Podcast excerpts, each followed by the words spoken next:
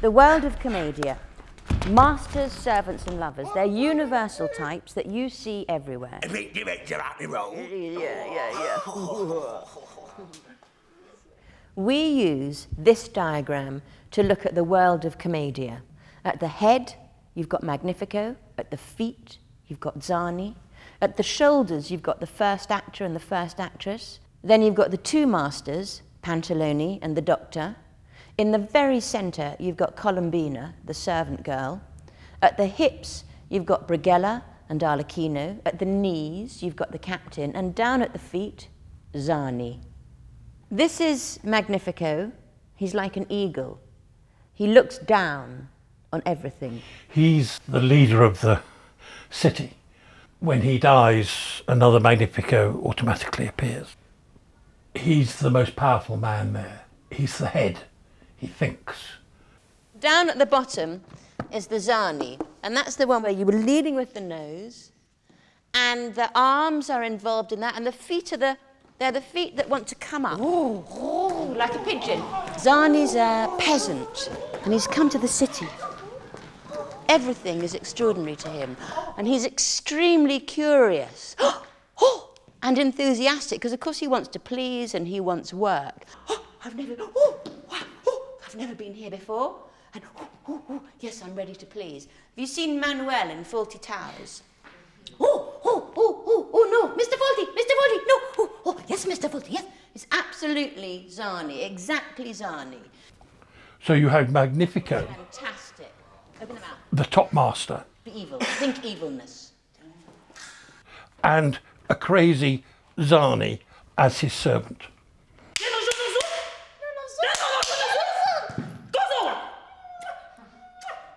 Uh, Alice, look at us in between. Don't forget, you see. That's it. Good. You see, the relationship is absolutely with the audience, not just with the person on stage. From Zani grow all the other servants, and from Magnifico grow all the other masters. These are the two old men. You have Pantalone, the merchant, the miserly old man, who is a version of Magnifico who's lost his teeth. Everything about him is mean and vinegary. He's called um, Pantalone di Bisogna, of the needy. He needs, he's got a lot of needs. These two old men live on the same piazza and they love to argue. The doctor is the man of learning who knows everything about everything but understands nothing. Who's so weighed down with knowledge that he can hardly contain himself. And he waffles and he waffles and he waffles and he waffles. Oh, well, that reminds me. Oh, oh yes, yeah, You then have the two servants, Brighella and Harlequin. Brighella is the cunning servant, and Harlequin is the stupid servant. He's not stupid in the way Zani is stupid. He's stupid because he doesn't he doesn't necessarily use logic.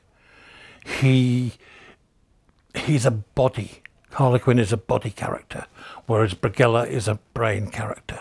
So to a certain extent, you're getting a, a minor Magnifico Zani going on there. Brighella is the master of servants and the servant of masters. So he's like a maitre d' in a hotel or in a restaurant. He welcomes the guests. So a little bit like John Cleese in Fawlty Towers. Oh, Major, Major, no, do come this way, General, do come this way. And well, when will you get into the parlour? No problems in the kitchen. No, no, no, the food's fine. So somebody who's got a position and has worked very, very hard to get that position and has a uniform, so is very proud of his uniform. He can also be um, a great womanizer and he can fall in love with people and first actresses and things can be tempted by him because he's cunning. He thinks ahead. What's in it for me? What's in it for me? You know, any, any, any situation. What am I going to get out of it? Harlequin is intuitive and happy-go-lucky. He thinks he's gorgeous because why wouldn't he? He's not immoral, he's amoral. He doesn't know the difference between right and wrong. He lives very much in the moment. He is very acrobatic. He's very cheeky. Anything else in the mask? Any other animals? A monkey, a pig, always hungry. You know, you know, it can open his stomach and show you that there's nothing in the fridge. Sew it back up again. Very, very, very, very playful. Columbina is at the centre of the diagram. She is as cunning as Brighella. She's as playful as Harlequin. She's as good with the money as Pantalone might be, and she can hold an academic discourse on love, men, marriage, and life, just like the doctor. The first actor and the first actress are aristocrats. Everything they do is very, very grand. They take up a lot of space because they own it. Uh, they are serious, dangerous lovers. They are part of the court of Magnifico, quite capable of killing. The first actress may well have had a previous husband who has died in mysterious circumstances, and nobody's quite sure whether she had anything to do with it or not. They are Shakespearean actors. They are the parents of Romeo and Juliet or Macbeth and Lady Macbeth. It's a dangerous world they live in. It's the world of the Borgias, The Medici. the Medicis, and the top players of the politics of Italy at the time.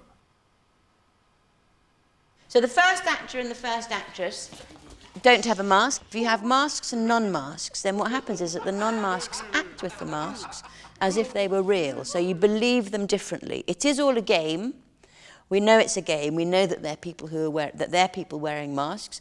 But when I'm on stage without a mask, working with one of them, I treat them as if they are normal. So the game continues.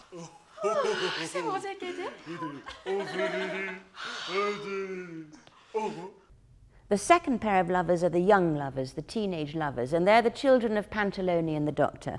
But they've been bought a fantastic education, which means they can move up the social scale. They could become aristocrats. They are just moving into the world of the grown ups, so they don't really understand everything. They are, if you like, Romeo and Juliet. Lastly, we come to the two outsiders.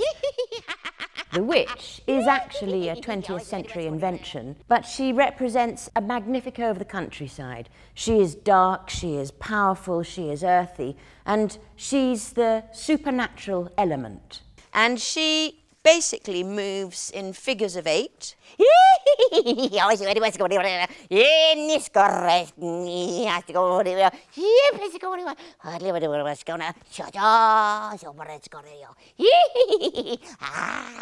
So she's just got a real freedom about her. The captain comes from somewhere else. He is often a mercenary soldier. He could be Spanish. He is full of swagger and braggadocio. But in reality, he would do anything to avoid a fight.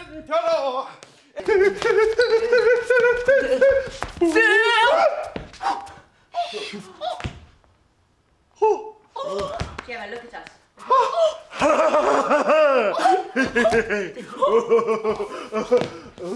When you put all of these characters together, big and bold, with their desires, their needs, their energies, their shapes, their ways of walking, it's like a firework display. It's an exaggerated mirror of society.